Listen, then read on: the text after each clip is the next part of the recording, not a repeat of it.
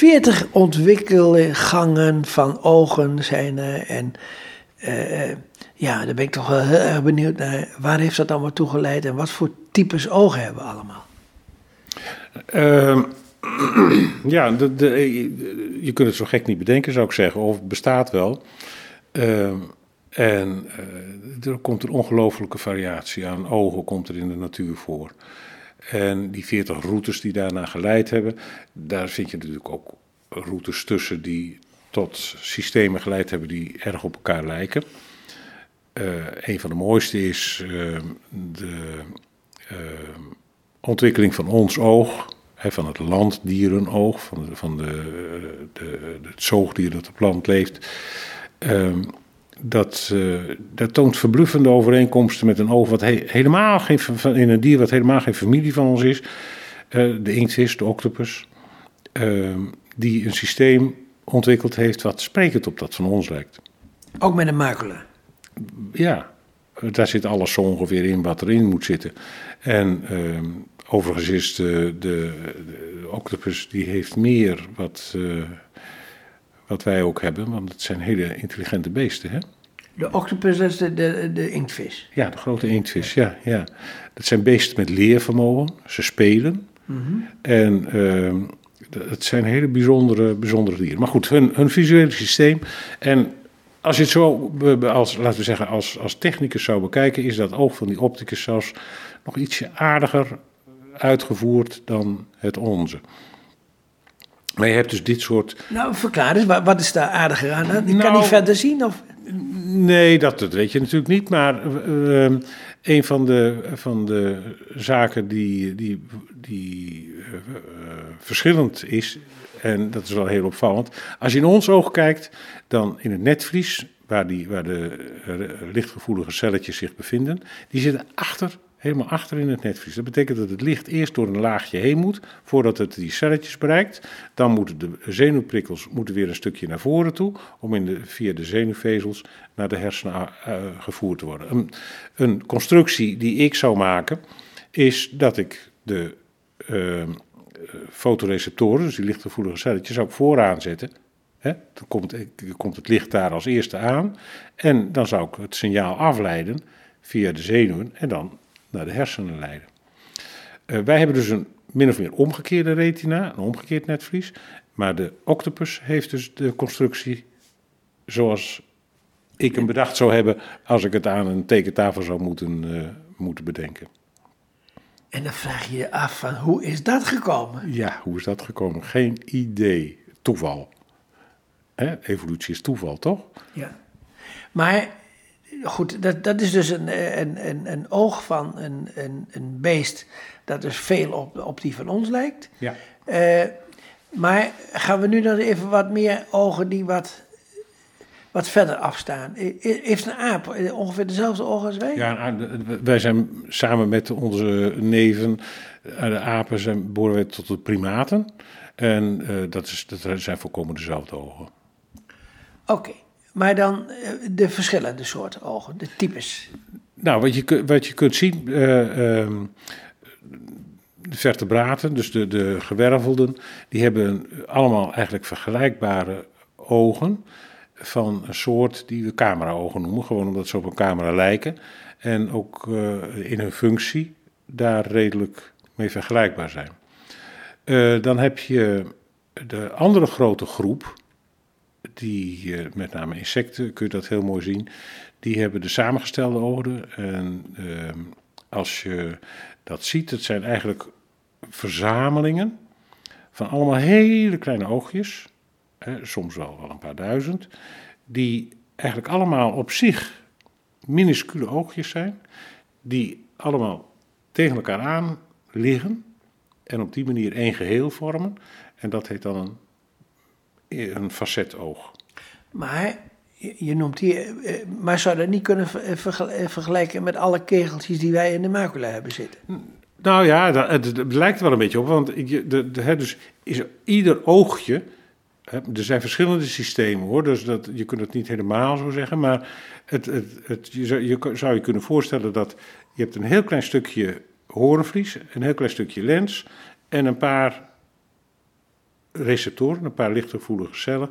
En die maken dan één zo'n elementje uit van zo'n facetoog. Ja, ja, het verschil is namelijk dat, uh, dat dus, uh, de lens of de, de andere functies die ook in je oog zitten, die, die wij gewoon als algemeen voor alle kegeltjes gebruikt worden. Maar in, in deze beesten is dat, elk oog heeft dat die functie.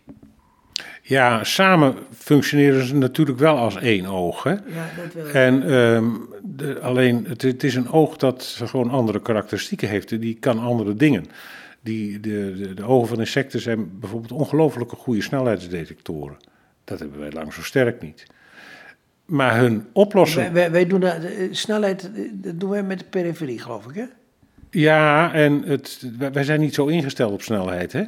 Althans niet op de snelheden die, uh, die insecten uh, moeten kunnen hanteren. En uh, dat geldt natuurlijk niet, niet voor alle insecten. Maar dat is, het zijn dus ogen die andere, andere karakteristieken hebben, andere eigenschappen. Eigenschappen die voor dat beest op dat moment gewoon de meest gunstige zijn. Kijk, we hebben allemaal de organen en dus ook de ogen die het beste bij ons passen. Ja? Hè, dus dat, en dat geldt daar ook voor. Maar, maar wat is het passende dan voor een insect? Dat hij zulke facetogen heeft? Nou ja, waarom, dat weet je niet. Het is gewoon een ontwikkeling die zich heeft afgespeeld en die geperfectioneerd is uh, um, en um, zijn optimaal laat functioneren. Maar het kan toch ongetwijfeld te maken hebben met het voedsel wat hij moet, moet te pakken moet krijgen? Ja, natuurlijk. Dat is een van de belangrijkste uh, drijvers van, uh, van evolutie. Hè?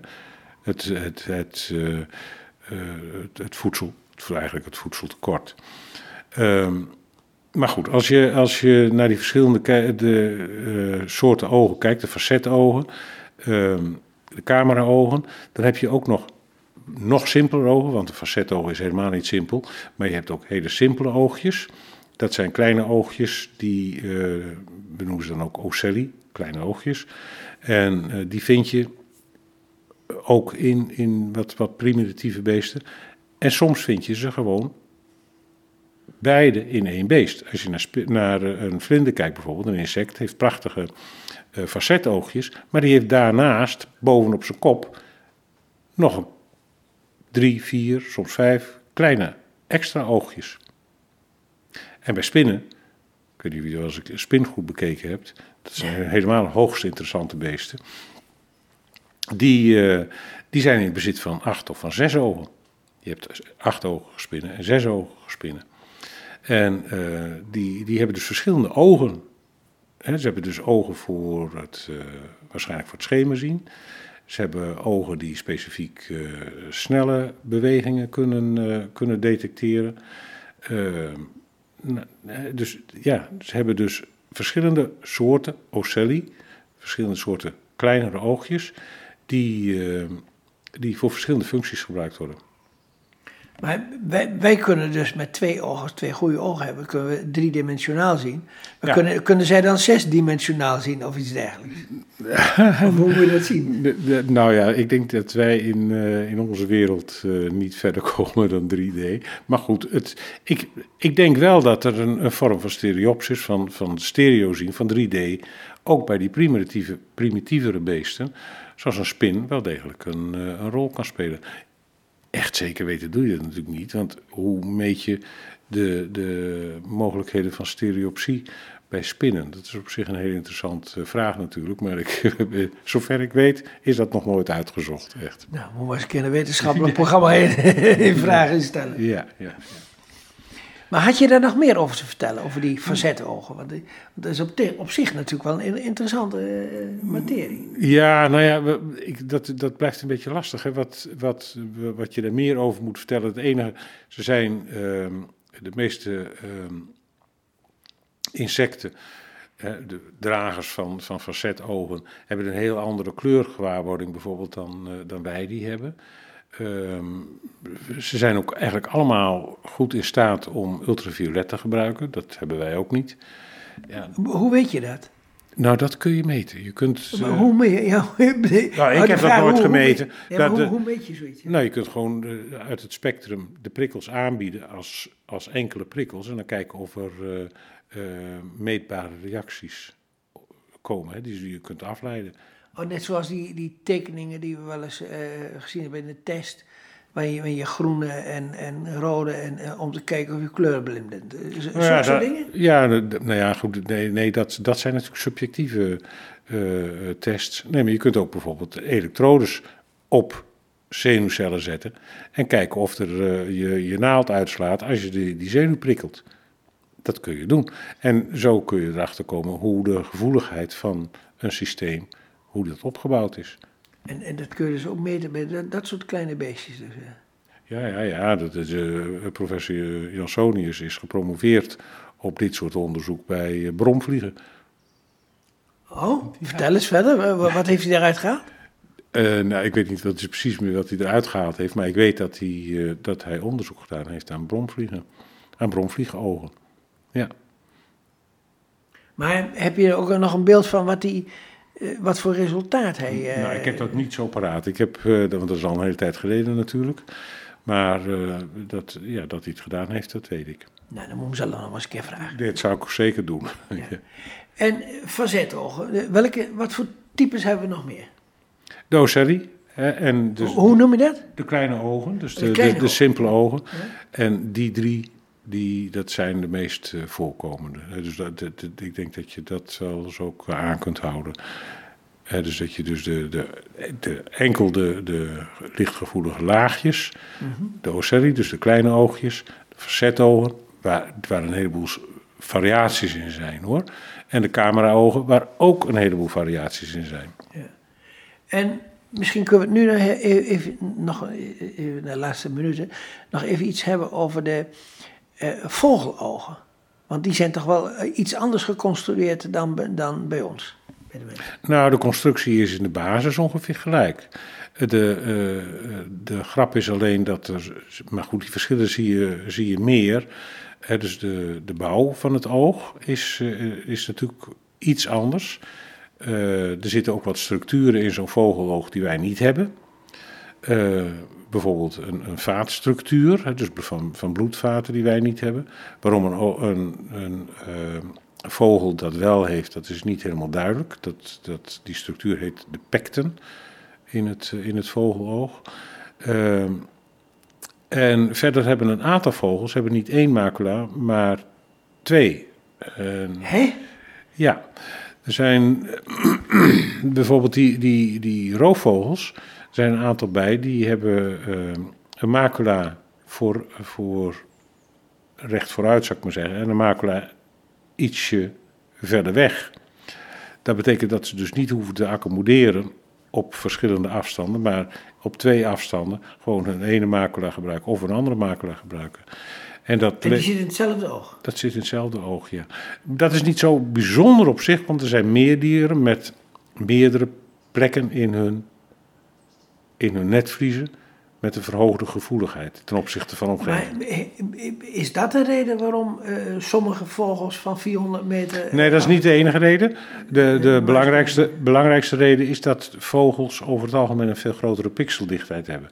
En het, ehm, de, kijk, als je kijkt naar eh, eh, het gezichtsvermogen, wat natuurlijk een aantal aspecten heeft, maar een van de belangrijke aspecten is het oplossend vermogen. Hè? Hoe goed ben je in staat om twee kleine objectjes nog van elkaar te onderscheiden? Dat is wat wij visus noemen. Ja. En ehm, dat is afhankelijk van de hoeveelheid lichtgevoelige eh, celletjes, vezeltjes, per oppervlakte-eenheid. Als je een heleboel lichtgevoelige celletjes, een heleboel pixels per oppervlakte hebt, dan ben je in staat tot een hoogoplossend vermogen. Nou, de meeste vogels hebben een veel hogere pixeldichtheid dan wij die hebben. Maar daar heb je toch weer weer de eh, hersens voor nodig om het te verwerken. Ja, ja, die hebben vogels ook, maar dat zei ik zo straks eh, eh, ook al. Dat die, je Die hoeft, hebben voor een deel in het oog zitten. ja, ja, die hebben een deel van de reken, rekenvaardigheid in, als een soort dependance in het oog zelf zitten. Ja. Oké, bedankt zover.